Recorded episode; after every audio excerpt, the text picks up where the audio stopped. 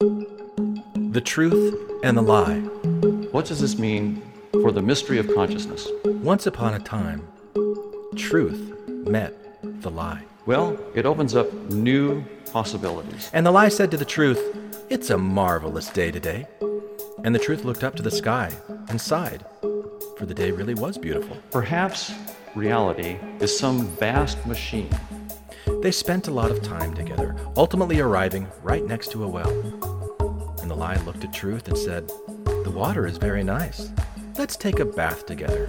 Perhaps reality is some vast interacting network of conscious agents. The truth, once again suspicious, tested the water, but discovered that indeed it was very nice. Actually, this isn't as crazy an idea as it seems. So Truth started to undress and started to bathe. Suddenly, the lie came out of the water, put on the clothes of Truth, and ran away. The furious Truth came out of the well and ran everywhere to find the lie to get her clothes back. Everyone else in the world, seeing Truth naked, turned its gaze away with contempt and rage. The poor Truth returned to the well and disappeared forever, hiding therein its shame. I bet that reality will end up turning out to be more fascinating and unexpected than we'd ever imagined. And ever since that day, Lie has been traveling around the world dressed as truth, satisfying the needs of society, because the world, in any case, harbors no wish at all to meet the naked truth. Welcome back to Infants on Thrones. This is episode 605 2020 Vision. What am I calling this? What is real? Five naked truths of Mormonism to choke on. So here's what we're going to be doing today. Today we're going to be going through a TED Talk from a cognitive scientist named Donald Hoffman. Now, this TED Talk was delivered in March 2015, and I recently heard about it from a friend of mine named Ken. Shout out to Ken. Hey, Ken. So, the, the TED Talk is called Do We See Reality as It Is? And uh, I'm really just going to jump right into it and, and interject. But, you know, th- this is. This is a topic that I've talked about with Tom quite a bit. And in fact, uh, I'll, I'll, let you know um, earlier this month, uh, I, I, went and saw Abraham Hicks in person. I think I mentioned that on, on one of the episodes. And we recorded a follow up after I got back from it. Um, Tom got on, uh, one of our listeners from Patreon got on, and, and we had a conversation. Unfortunately, there were some audio difficulties from early on, and it ended up not being recorded. Aww. Yeah. One of the things that I really was looking forward to hearing back um, in that conversation, we talked a little bit about the Matrix and how they're making a fourth Matrix movie and kind of speculated on what that might be. And in the course of it, I started talking about what's real and what's not real. And I got Tom so infuriated. It was so fun. I'm really sad that you missed me infuriating Tom with my questions of reality. But anyway, so this talk today, this episode today, reviewing this TED Talk might infuriate Tom and, and those of you who relate to Tom uh, as you might. And after we listen to this TED Talk today, I am going to give you five naked truths to choke on. They're naked truths, y'all, for you to choke on. That's I'm going to give it to you afterwards. Not now, afterwards. So let's get right to it, shall we? I love a great mystery, and I'm fascinated by the greatest unsolved mystery in science, which is how many of you listeners have been listening to Infants on Thrones long enough to remember the episode Bob's Superlative Disorder? That is the greatest, greatest, greatest, greatest mystery anywhere science or otherwise? Perhaps because it's personal.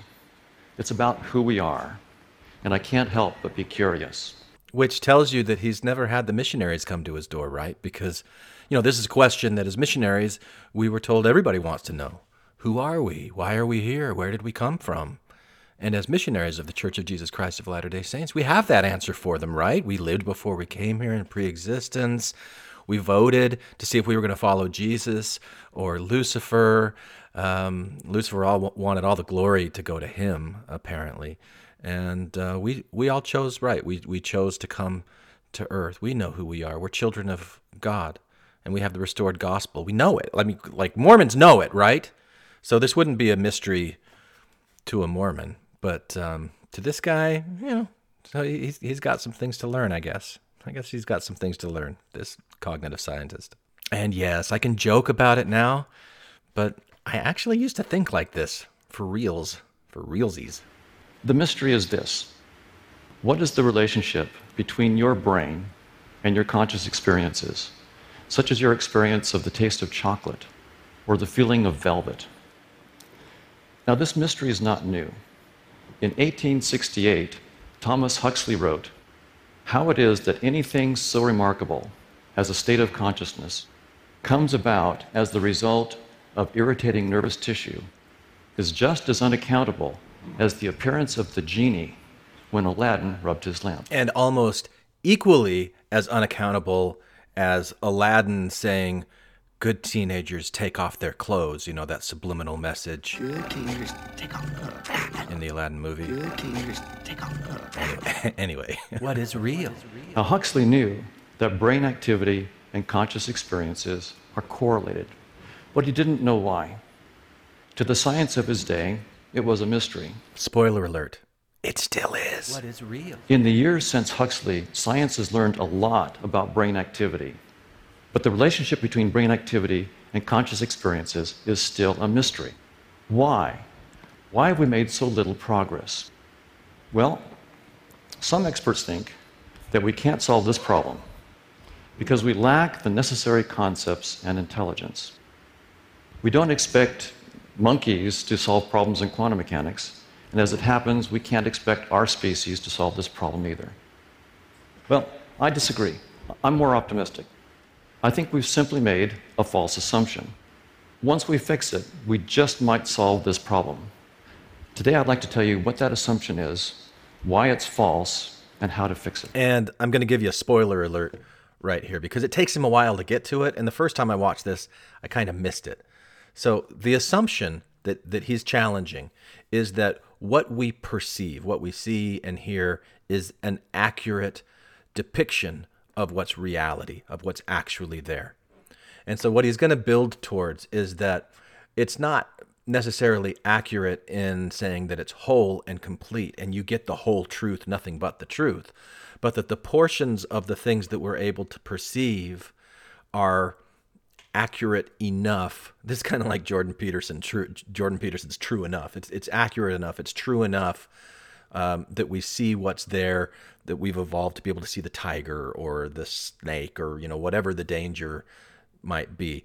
That it's accurate enough, but it's not a whole picture. And so if you confuse uh, seeing accurately the little sliver of thing for seeing the whole, um, you get yourself into trouble. That's that's the assumption that he's going to be challenging here, and that I'm going to be building on a little bit later to talk about the Mormon Church being true or not true. Hmm? Interesting, intriguing. Yeah, who knows? Let's begin with a question Do we see reality as it is? What is real? I open my eyes and I have an experience that I describe as a red tomato a meter away. As a result, I come to believe that in reality, there's a red tomato a meter away. I then close my eyes, and my experience changes to a gray field. But is it still the case that in reality, there's a red tomato a meter away? I think so. But could I be wrong? Could I be misinterpreting the nature of my perceptions? You know, I, I got to be honest here. I don't find the red tomato example that compelling. I, and maybe I don't get it. Maybe I don't quite understand what he's saying here.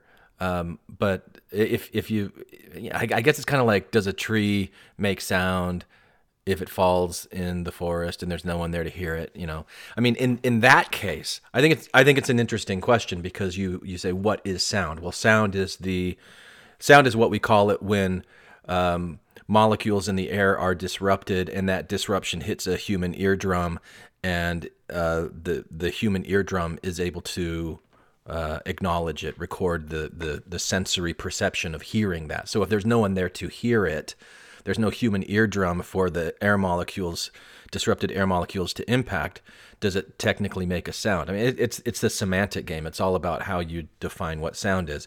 I, if if the question was, is the tree really there? and does the tree really disrupt the air molecules when there's not a human around to to see it or hear it? And somebody said no it's not i'd go eh no i don't i don't buy that. And that's kind of how i feel about this red tomato example you know if, if there's a red tomato in front of me and i close my eyes is it still in front of me? Uh, yeah unless somebody picks it up and moves it. I don't I, I don't quite understand where he's going with that but um, as far as asking the question are we misinterpreting uh, the the signals that we have I, I i think the only time that we really misinterpret it is when we think that that's all that's there and that there isn't that there aren't things that are outside of our visual spectrum or our audio spectrum or you know like there's just not stuff there that's impacting the things that we can see in ways that we probably don't know because we can't see it we can't sense it. To me i think that's where we make the mistake and that's where i find um, topics like this really interesting and compelling but the red tomato example eh, i don't know. We've misinterpreted our perceptions before. We used to think the earth is flat because it looks that way.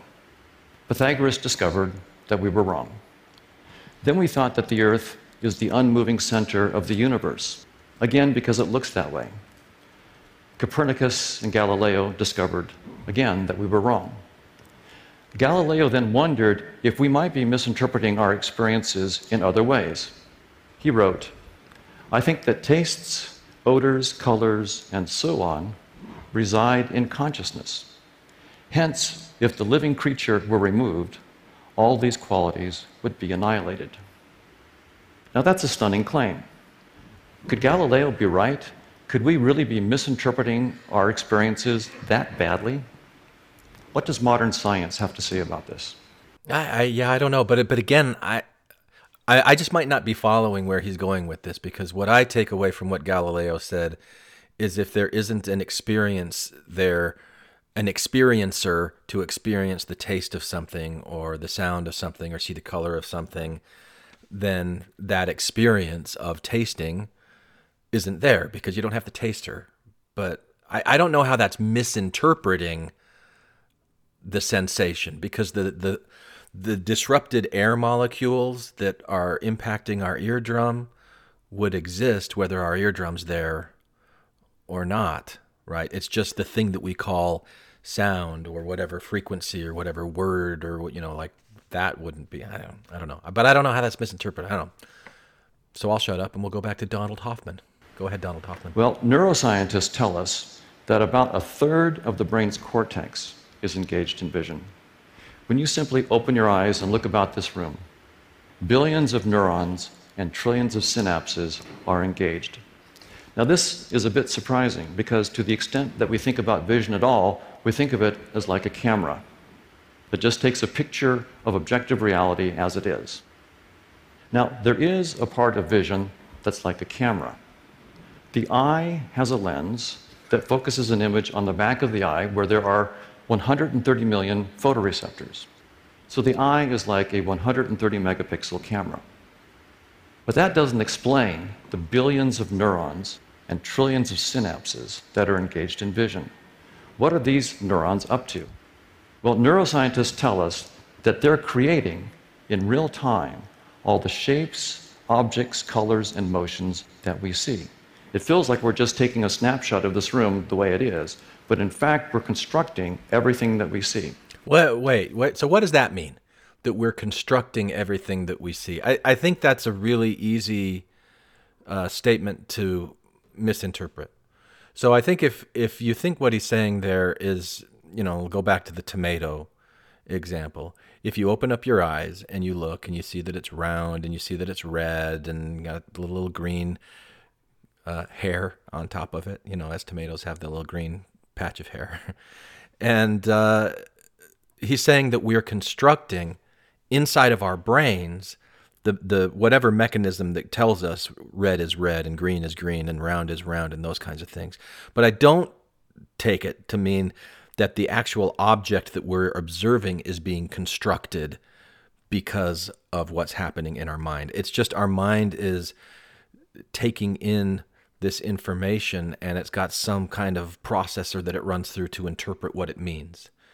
So we're constructing that meaning inside of our mind. We're not constructing the elements outside of our head. I I, I think that sometimes people get uh, confused with that when they hear uh, language like this. So I don't know. Any any experts out there listening to this, or is this more just like kind of like the tree that falls in the forest and nobody's listening, so there isn't any sound? I don't. That might be what this podcast is at this point. Uh, we'll see. we'll see. It feels like we're just taking a snapshot of this room the way it is, but in fact, we're constructing everything that we see. We don't construct the whole world at once. We construct what we need in the moment. And I want to take another swing at this because constructing, you know, like looking in the room, we're not really seeing everything that's in the room, right? I mean, there's there's like X-rays, microwaves. Uh, there's things that are existing that are outside of our uh, range of vision, right? So there's there's things that we can't see. Uh, and, and so we don't really, even though we're opening up our eyes, we don't really have a clear snapshot of reality. We only see those things that our sensory organs have evolved to be able to perceive. And the word that he uses there, what we need, because these are things that we've needed in order to survive and thrive in the world as our species has evolved over hundreds of thousands of years. That's how I interpret that. Um, so, and and this is an important point, I think, when I make my claims at the end of this, how it ties into the reality of the Mormon church. Is the Mormon church true? Is the Mormon church not true? Are we seeing everything that's there? Are we, or are we only seeing those things that are necessary for our own survival and whatever itch is being scratched by being a member of the Mormon church for as long as it's working for us? That's really the, the, the question and the parallel that I want to make. So if you want to follow along as we're listening to Hoffman here, that's where my mind is going. Now, there are many demonstrations that are quite compelling that we construct what we see. I'll just show you two. In this example, you see some red discs with bits cut out of them. But if I just rotate the discs a little bit, suddenly you see a 3D cube pop out of the screen. Now, the screen, of course, is flat, so the three dimensional cube that you're experiencing must be your construction. In this next example, you see glowing blue bars with pretty sharp edges moving across a field of dots. In fact, no dots move. All I'm doing from frame to frame is changing the colors of dots from blue to black or black to blue. But when I do this quickly, your visual system creates the glowing blue bars with the sharp edges and the motion. There are many more examples, but these are just two that you construct what you see. But neuroscientists go further. They say that we reconstruct reality. So when I have an experience that I describe as a red tomato, that experience is actually an accurate reconstruction of the properties of a real red tomato that would exist even if I weren't looking. Now, why would neuroscientists say that we don't just construct, we reconstruct? Well, the standard argument given is usually an evolutionary one. And this is where he's going to set up the assumption that he's later going to challenge and try to knock down. Those of our ancestors who saw more accurately had a competitive advantage compared to those who saw less accurately. I, uh, I know a lot of ex Mormons who feel this way about. Um, their true believing Mormon TBM counterparts that they've got a, a leg up on them because they're able to see things more accurately than the the blind followers. You you see where I'm going with that? You know what I'm you know what I'm saying? Are you one of them? And therefore they were more likely to pass on their genes. We're the offspring of those who saw more accurately, and so we can be confident that in the normal case our perceptions are accurate. You see this in the standard textbooks. One textbook says, for example, evolutionarily speaking, vision is useful precisely because it's so accurate. So the idea is that accurate perceptions are fitter perceptions. They give you a survival advantage.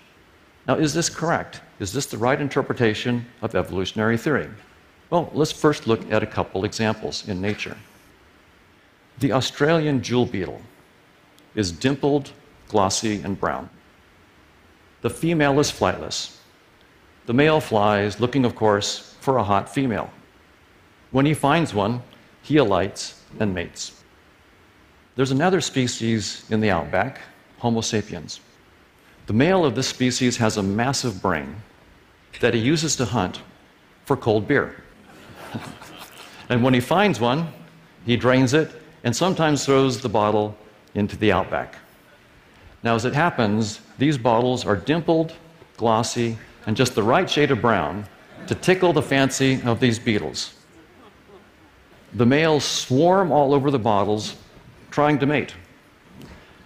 They lose all interest in the real females. A classic case of the male leaving the female for the bottle.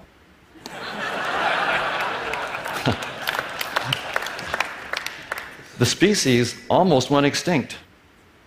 Australia had to change its bottles to save its beetles. now, the males had successfully found females for thousands, perhaps millions of years. It looked like they saw reality as it is, but apparently not. Evolution had given them a hack. A female is anything dimpled, glossy, and brown. The bigger, the better. Even when crawling all over the bottle, the male couldn't discover his mistake. Now, you might say, beetles, sure. They're very simple creatures, but surely not mammals. Mammals don't rely on tricks. Well, I won't dwell on this, but you get the idea. He's showing a picture of a bull that's mounting the statue of a cow. So, this raises an important technical question Does natural selection really favor seeing reality as it is? You know, and I, I want to pause it here, and I think I want to riff a little bit on the Book of Mormon.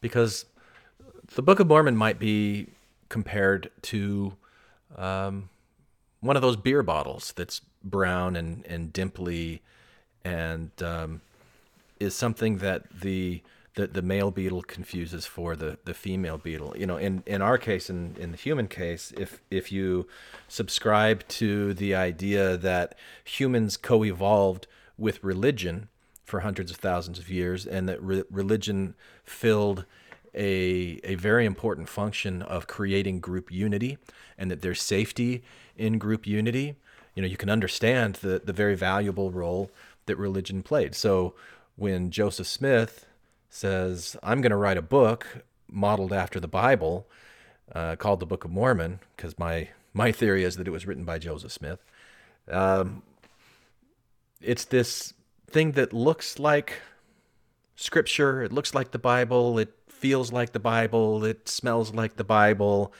and it's attractive to people like the the male beetles were attracted to the uh, the, the bottle. What do you think about that analogy? Do you think I made that connection? Did I land that? Did I land that one? I don't know. Stay with me. Let, let's go back to Hoffman. Fortunately, we don't have to wave our hands and guess. Evolution is a mathematically precise theory.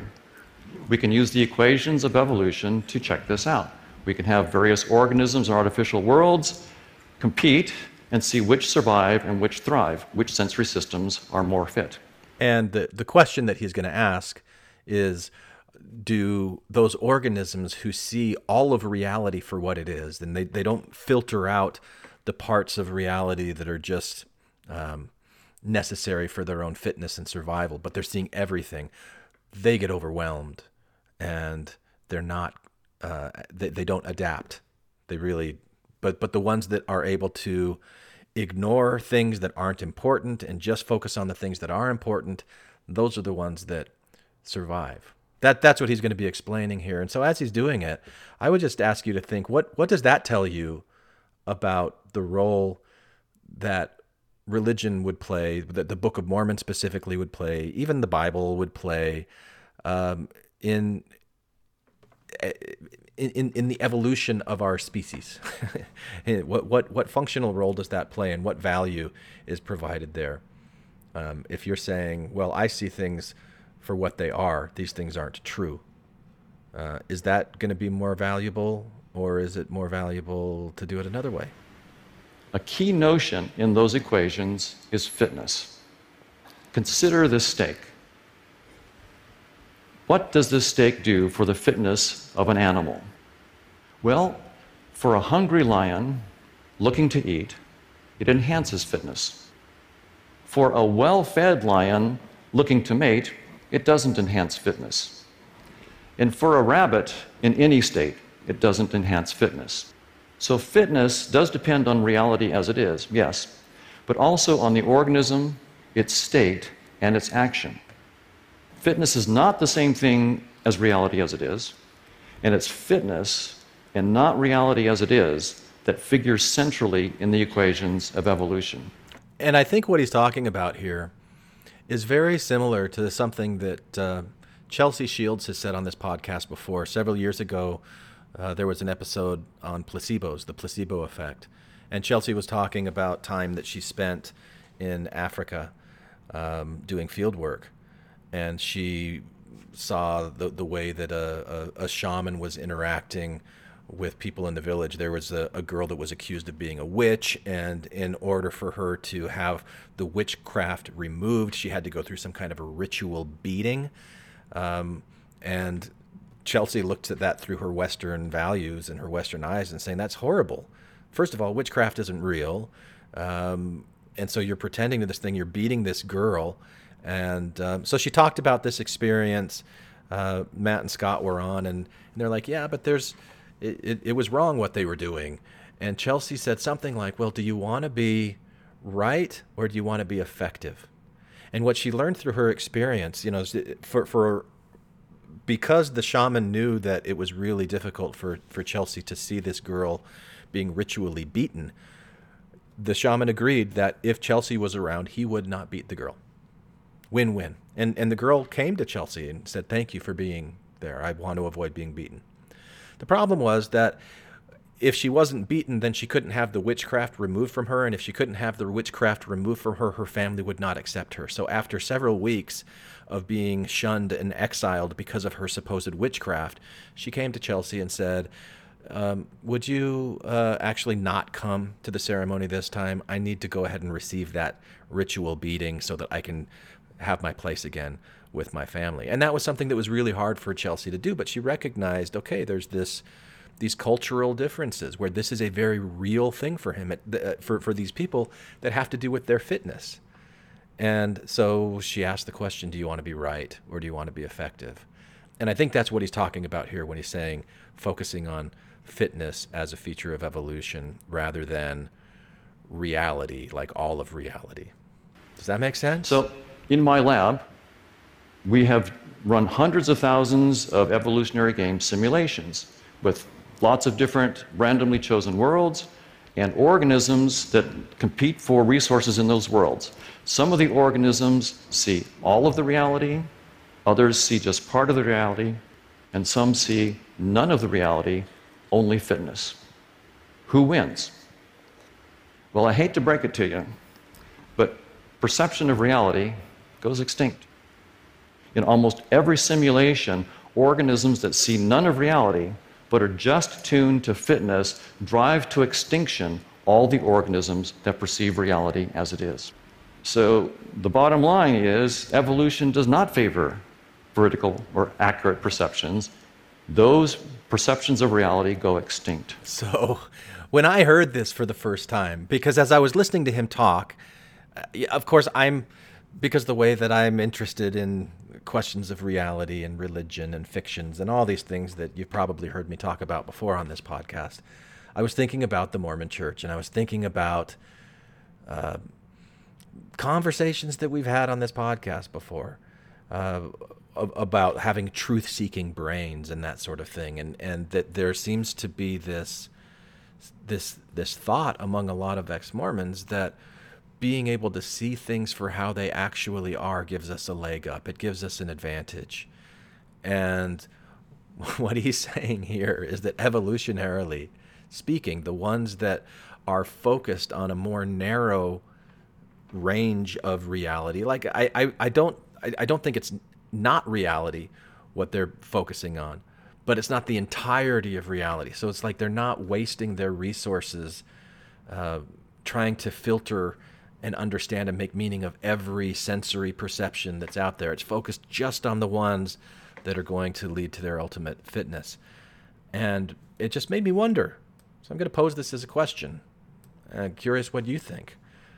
Is there a benefit for people who are able to keep those blinders on, keep the doubts on the shelf, keep the toothpaste squeezed inside of the tube, and just put their head down and go along their merry way inside of this culture of Mormonism that they were born into, not rocking the boat, having the support of everybody around them.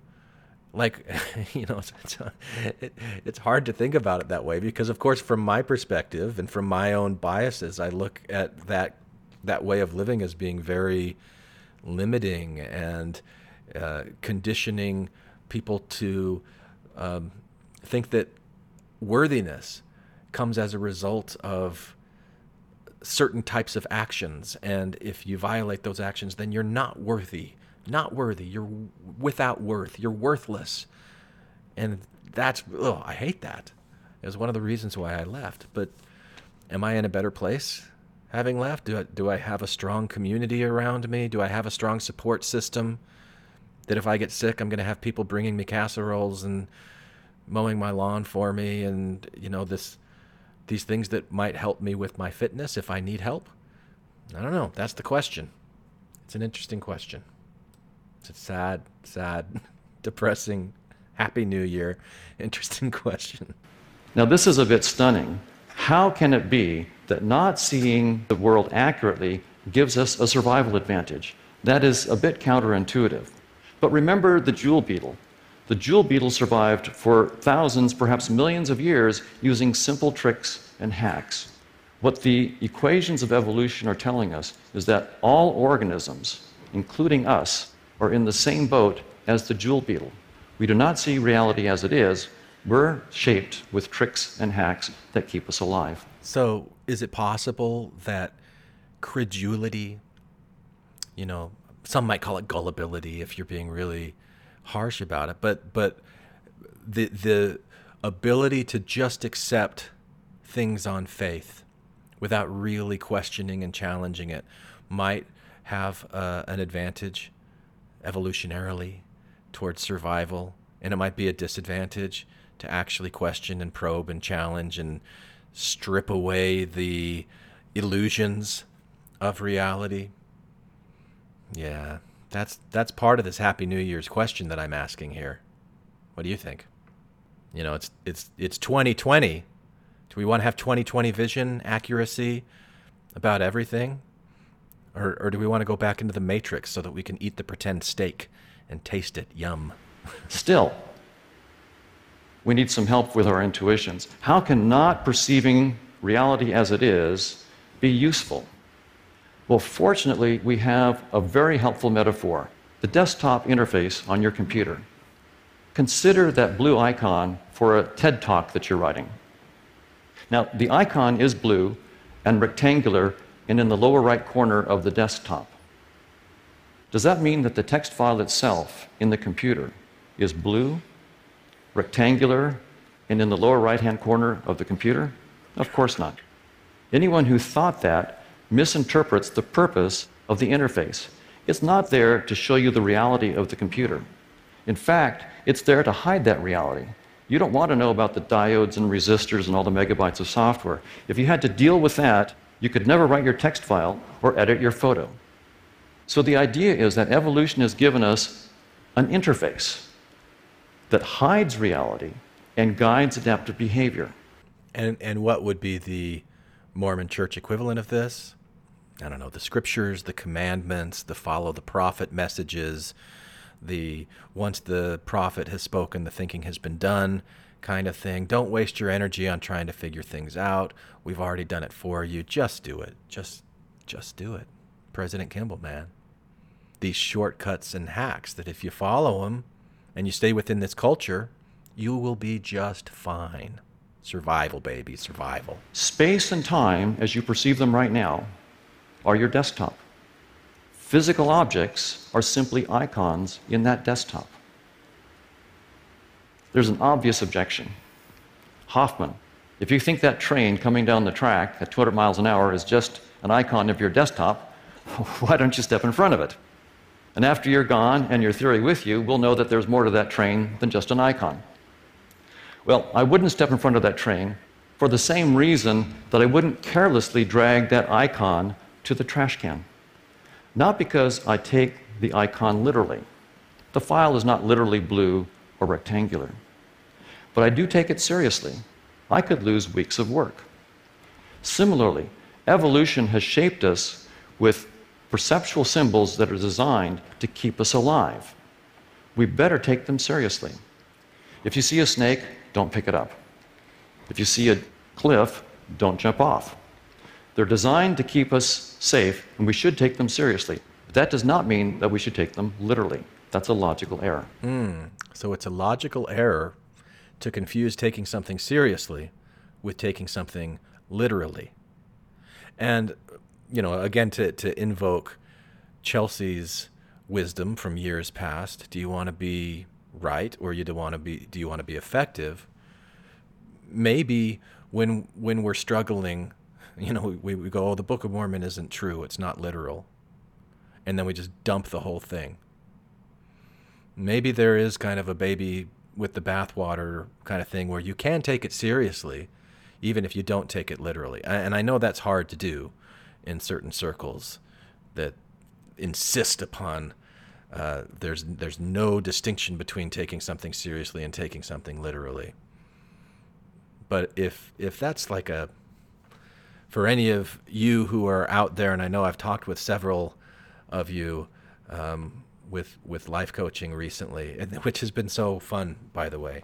So I'm going to put a little plug here. If any of you are interested in in life coaching, you want to find out what that's about, send me an email at infantsonthrones at gmail.com and we'll set up a time free of charge to talk for an hour and, and see if it's something that you're interested in. But I, have talked with so many of you, mo- more than I thought in the past, who are still going to church and trying to figure out how to make it work because it, it's so frustrating to sit in church. And I think a lot of that frustration that I felt, that I've heard several of you talk about, is this distinction between taking something seriously and taking something literally. How can you take it seriously if you don't take it literally? So let, us see if there's any more insights there that we could get from, from Hoffman. Another objection. Now, there's nothing really new here. Physicists have told us for a long time that the metal of that train looks solid, but really it's mostly empty space with microscopic particles zipping around. There's nothing new here. Well, not exactly. It's like saying, I know that that blue icon on the desktop is not the reality of the computer. But if I pull out my trusty magnifying glass and look really closely, I see little pixels. And that's the reality of the computer. Well, not really. You're still on the desktop. And that's the point. Those microscopic particles are still in space and time, they're still in the user interface. So I'm saying something far more radical than those physicists. Finally, you might object Look, we all see the train. Therefore, none of us constructs the train. But remember this example. In this example, we all see a cube. But the screen is flat. So the cube that you see is the cube that you construct. We all see a cube because we all, each one of us, constructs the cube that we see. Yeah, I mean, I, I, I, I, I feel the same way about this train analogy as I do about the tomato analogy, and I feel like he's he's kind of I don't know maybe it's just me I don't understand what he's saying when he's talking about you construct it in your brain, but when he's saying that what he's claiming is very radically different because um, he's claiming that they aren't really a part of space time, but that things being a part of space time is something that you're constructing in your brain. I don't. I, I don't really get that. That doesn't really make a lot of sense to me. But what does make sense to me is that things that are there, th- things that are really in the world that we are looking at and we see there's color around them, there's speed, there's sound, there's all these things that we can experience.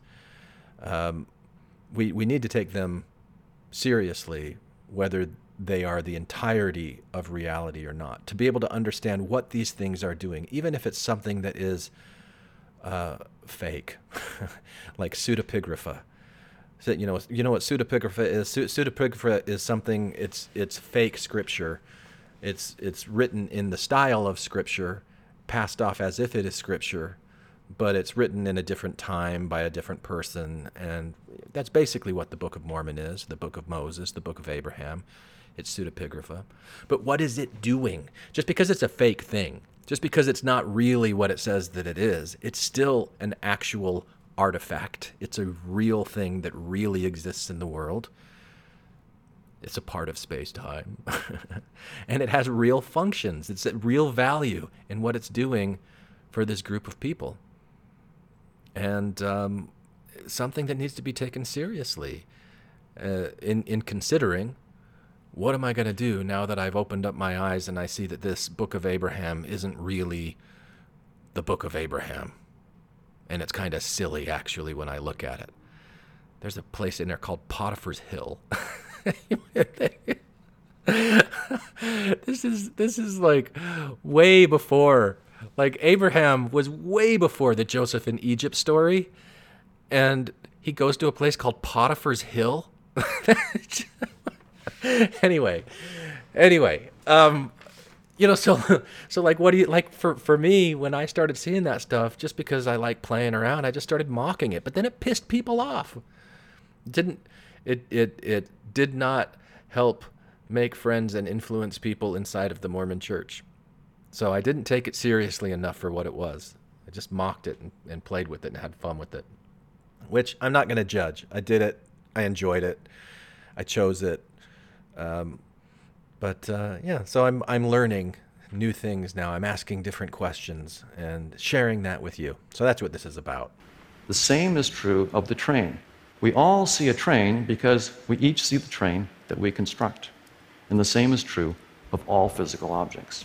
But like you haven't said anything Hoffman that makes me uh, like that demonstrates like there's no evidence that we're constructing it like what it's not really there we're we're just constructing it like it's magic and we're Harry Potter. Like I, I don't really understand what you're saying. If if you're talking about um, the way that we create it in our mind, you know, I covered this earlier. I just I, I this this part gets a little bit uh, problematic for me. Ken. We're inclined to think that perception is like a window on reality as it is. The theory of evolution is telling us that this is an incorrect interpretation of our perceptions.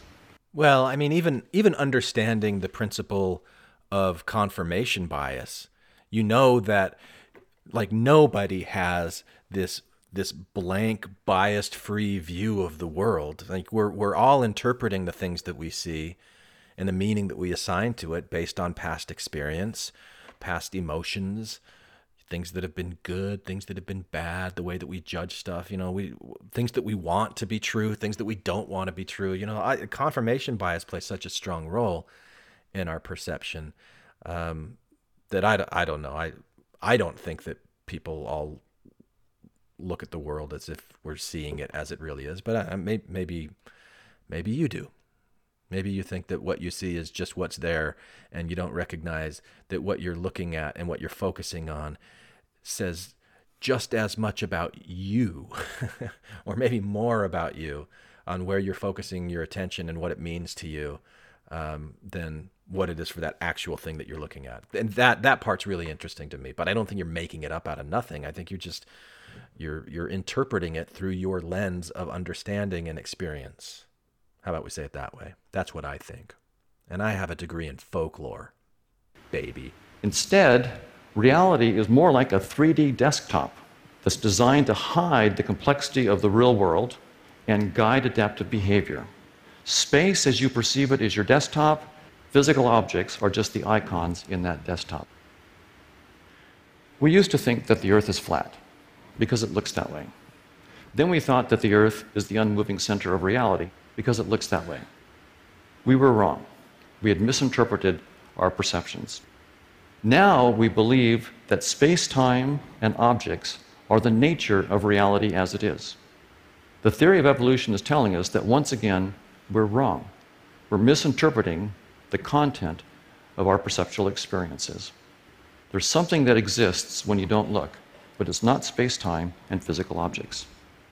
It's hard for us to let go of space time and objects as it is for the jewel beetle to let go of its bottle. Why? Because we're blind to our own blindnesses.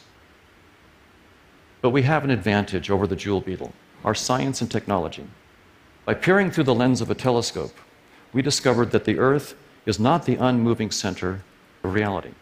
By peering through the lens of the theory of evolution, we discovered that space time and objects are not the nature of reality. When I have a perceptual experience that I describe as a red tomato, I am interacting with reality. But that reality is not a red tomato and is nothing like a red tomato. Uh, except it is. You know, like I get that red is a construct, that these words are symbols, you know, red and tomato, these words, and that it's actually like whatever chemical basis and the subatomic energy that makes it, and atoms and cells and molecules and blah, blah, blah. But through, through our human experience, when we've encountered this thing in the real world, we've, we've, we've created a common understanding the, these hacks, these shortcuts, and we've said this is red. This is what we call this red. We call this tomato. This thing. So to say it's nothing like a red tomato, I mean that's like a shump jarking, shark jumping, or shump jarking. It could be a shump jarking moment. It's nothing like a shump jarker moment for me. Yeah, that's it's where you lose me, Hoffman. But I love this. I love you.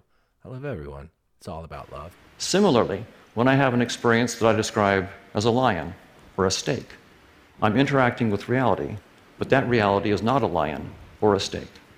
And here's the kicker when I have a perceptual experience that I describe as a brain or neurons, I am interacting with reality, but that reality is not a brain or neurons, and it's nothing like a brain or neurons.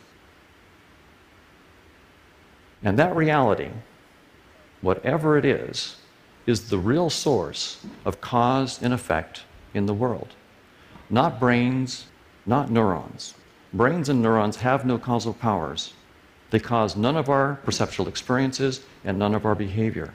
Brains and neurons are a species specific set of symbols, a hack. Yeah, that, that's a, it's a really powerful statement. It's a really powerful claim that he just made that brains and neurons are species specific hacks.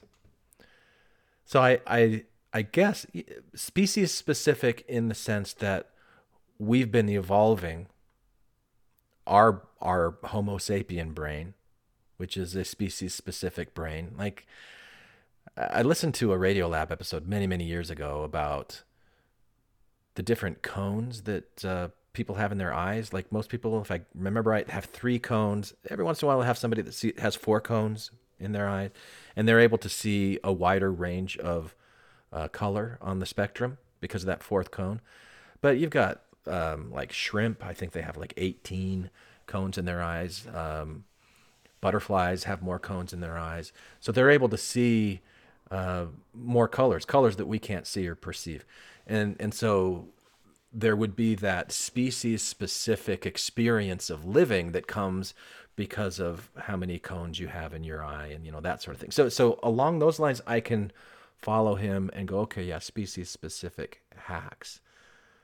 But if he's making the claim that uh, and one, one more thing because i because i do recognize so if if i'm standing in front of a tree and there's a butterfly that's in front of a tree and there's a shrimp that's in front of a tree and, and maybe a snake that's in front of a tree and, and we're all perceiving the tree through our evolved senses it's going to be different. You know like snakes have this way of perceiving the world through um, temperature like what is it thermo whatever it is. So so they can feel like heat that's given off by the the tree. And and there must be something I would imagine in the snake's brain that uh, interprets it in the way that we do light. And so that we kind of see this picture in our brain, or you know, with sound, where we go, okay, I recognize that word and it has this meaning, or I recognize that sound and it, has this meaning. That snakes have done that for uh, for temperature. And so the, the tree in front of it would appear very different to a snake or to a bat that doesn't have sight. They just have the sonar. And so they're, the, the echoes of the sonar coming back is creating a different picture in their brain. So what we're seeing is kind of like the blind man and the elephant. Um, we can never really, you know, we can't say that that the human experience of what that tree is is more valid than what the these other species and what their evolved senses have been able to tell it. Uh, it's not more valid than their experience of what it is, and it's different. So it's species specific. Uh, anyway, I, I've gone on pretty long on this this tangent. I think that's what he's talking about here. That's where I can follow him. And I think even within species specific, you can have cultural specific hacks that we develop um, within the, the the subgroups of our Homo sapien species. And Mormons are definitely a very, very strong, high context folk group that have a lot of traditions and beliefs and customs and songs and food and all of these things in common that then have an impact on our brain, on the way that we see the world. And so there's there's cultural specific ways that that our, our brains and neurons act as well, I would assume. All right, back to Hoffman as he wraps it up. What does this mean for the mystery of consciousness? Well, it opens up new possibilities. For instance, perhaps reality is some vast machine that causes our conscious experiences. I doubt this, but it's worth exploring. Perhaps reality is some vast interacting network of conscious agents, simple and complex, that cause each other's conscious experiences. Actually, this isn't as crazy an idea as it seems, and I'm currently exploring it. But, but here's the point once we let go of our massively intuitive, but massively false assumption about the nature of reality. And once again, that false assumption is that what we are perceiving is an accurate representation of reality. So once we're able to let go of that and to know, well, it's it's accurate species wise for our survival, the fitness of survival but it's not all of reality. It's not real capital T truth reality, right? That's what he's saying we need to let go of. It opens up new ways to think about life's greatest mystery. And the, the reason I like it, more than like new ways to think about uh, life's greatest mystery, which is fun, I like that too, but to be more accepting of the way that other people view things, to be more accepting and to be less um, dogmatic, to be less rigid, to be less strident about my way of seeing things as being the right way and going, oh, wait, it's not even a right way. at least as far as being complete and accurate, that I've got my own shortcuts and hacks, some of which are biologically inherited, others are culturally inherited, and um, so I can I can let go and I can be more accepting of other people and far less judgmental, and then less judgmental of myself because I'm not comparing and despairing and doing that whole thing. So that's where I see a tremendous value in in a message like this from Donald Hoffman. I bet that reality will end up turning out to be more fascinating and unexpected than we'd ever imagined. The theory of evolution presents us with the ultimate dare. Dare to recognize that perception is not about seeing truth, it's about having kids. And by the way, even this TED is just in your head. Thank you very much. Go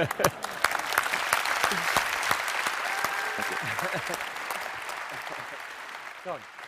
Stay here. Okay.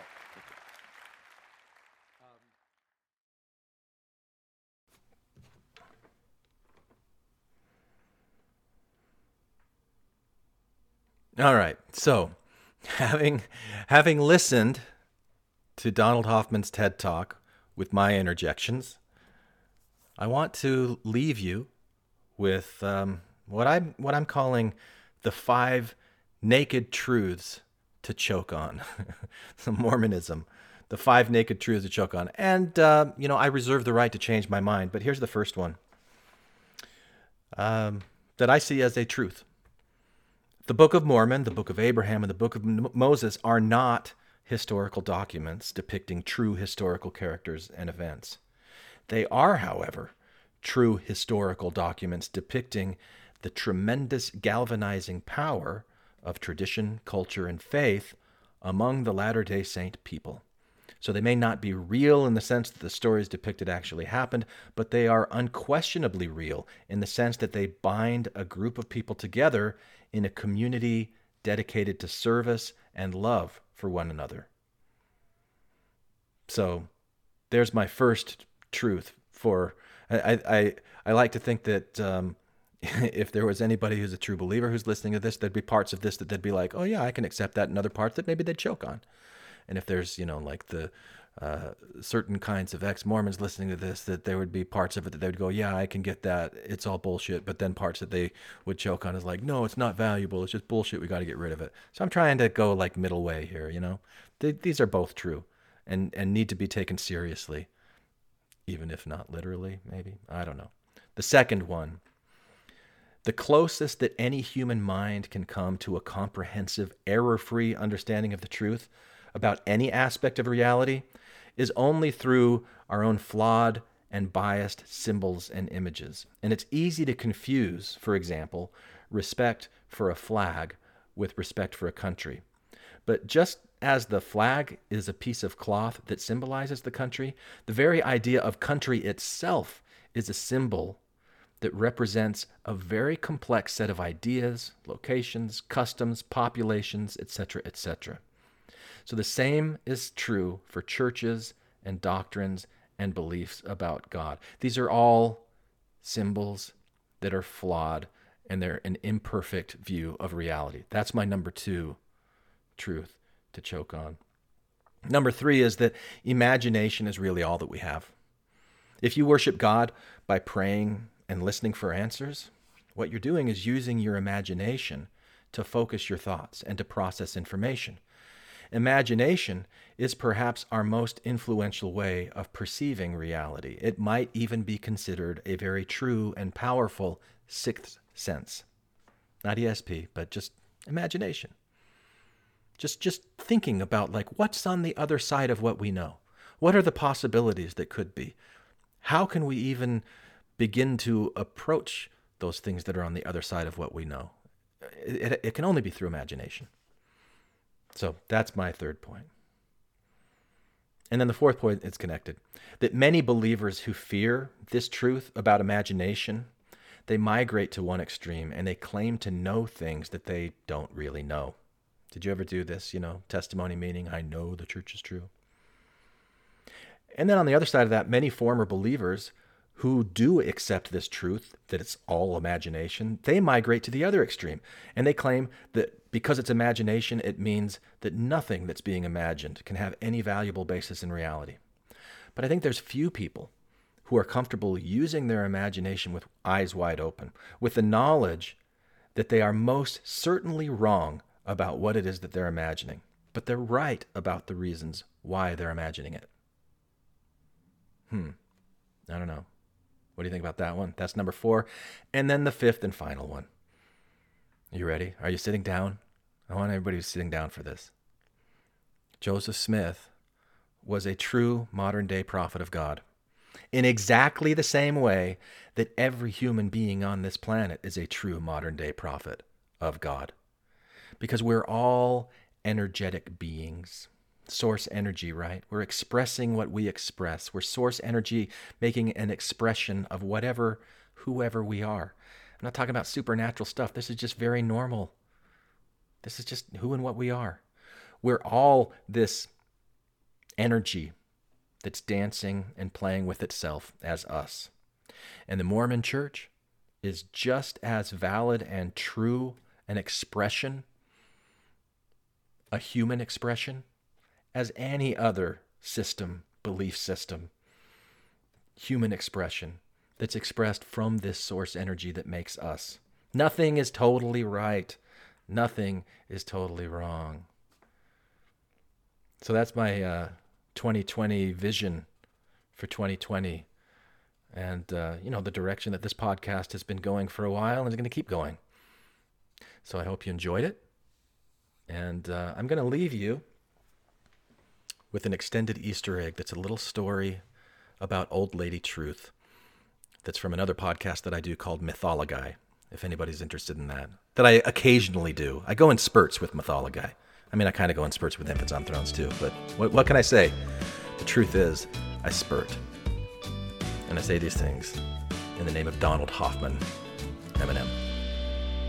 Yeah, well, I may go through this life never knowing who I am and why I'm here and why I'm doing what I'm doing. Hello, brothers and sisters. This is Elder E. Eldon Elderman of the 7th Quorum of the 70. When I'm not interviewing children about their masturbation practices, I monitor the Infants on Thrones podcast for the Strengthening the Members Committee. If you really like what you hear, you can jeopardize your eternal salvation by giving the Quorum a five star rating and writing a short review on iTunes. I didn't, but that's because I want to be resurrected with my genitalia intact. Anyone for the closing prayer? They were making it up, we're making it all up. What else can we do? Yeah, we're making it up, we're making it all up. It's the only way to get through, cause life's so hard, but life's alright. Once upon a podcast. Once upon a In a time, time before time, when the world was young and there was once a beautiful princess. This is the Mythology Podcast. Modern retellings of ancient myth. I am your Mythology.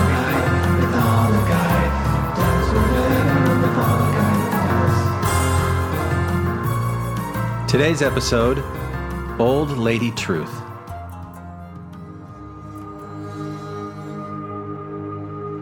There was once a wealthy man who was the envy of every man around him.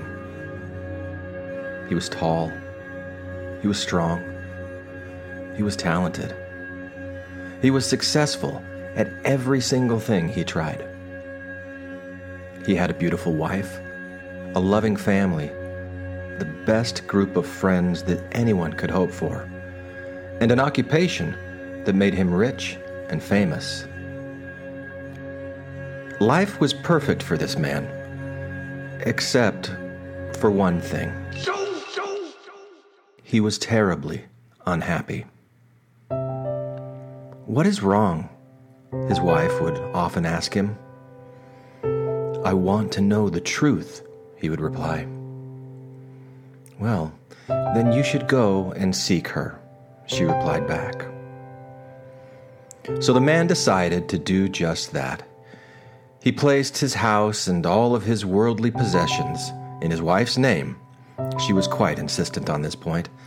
And he set out into the world, renouncing all, a beggar on the road towards truth.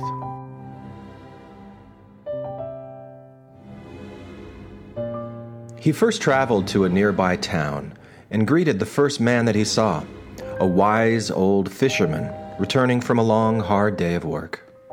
Hello, he said. I am on a quest for truth. Can you point me in her general direction? The fisherman looked at him for a very long time. Those are a fine pair of shoes you're wearing. I wish I had a pair as fine as those. The wealthy man removed the shoes from his feet and handed them to the fisher. They're yours. Now, please, can you point me towards truth? Truth is an old woman living in a cave, said the wise old fisher. I could tell you how to get there, but if I were you, I wouldn't start from here. And with that, the fisher took his leave. The man continued to the next town, where he came across a young girl gathering flowers in a field.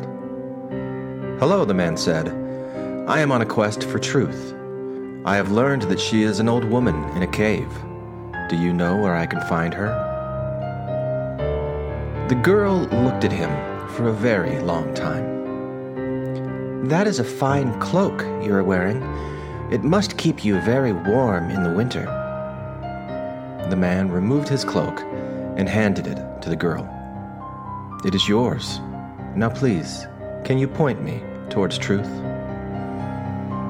I have never seen her myself, said the girl, but I have heard talk of an old woman living in a cave just beyond the forest. And with that, the girl took her leave. The man next turned his sights towards the forest. Cold and barefoot he wandered, lost. lost for many days, until at last he came upon a fierce gray wolf. Hello, said the man. I am on a quest for truth. I have learned that she is an old woman in a cave, living somewhere in this forest. Do you know where I can find her? The wolf looked at him for a very long time. Those are very strong, meaty arms that you have, said the wolf. A single arm like that could sustain me through the entire winter. The man rolled up his sleeve and held out his right arm. It is yours, said the man. The wolf devoured it on the spot, bones and all. Now, please, can you point me towards truth? I am truth, called out an old woman from behind him. Come, join me, you foolish man, before this beast devours the rest of you. Old Lady Truth took this man to her cave and drew up a warm fire. In the flickering light of its flames, he saw that Old Lady Truth was a wizened old woman with drooping gray eyes, sad but kind. When she smiled, he could just make out a single yellow tooth. That's gross. I love it. Her gray, thinning hair matted in a tangled mash behind her head, where bugs and worms and creatures of every kind used it gratefully as a nest. The skin on her face was nearly translucent, stretched perilously thin across her sharp, prominent bones. But when she spoke, her voice was lyrical and pure. It pierced to the very center of his heart, and he knew at last he was finally hearing the voice of truth. And for the first time in his life, he felt truly happy. He stayed with Old Lady Truth for a year and a day as she nursed him back to full health. She shared with him everything that she had learned throughout her life, everything that she knew of the heavens, everything she knew of the earth, everything she knew of the eternally connected hearts and minds of every creature living therein. And when a year and a day was up, the man stood and embraced her as he took his leave. My dear Lady Truth, he said to her, you have been so generous and so kind. You have taught me so much and brought tranquility of purpose to my life. You have done so much for me. Is there anything at all that I can do for you to repay you? Old Lady Truth looked at him for a very long time. There is something you can do for me, she finally replied. When you return to your life and speak to others of this time that you have spent with me, she said, tell them that I am young and beautiful. What does this mean for the mystery of consciousness? They were making it up, we're making it all up. Thank you for listening to? Infants on Thrones.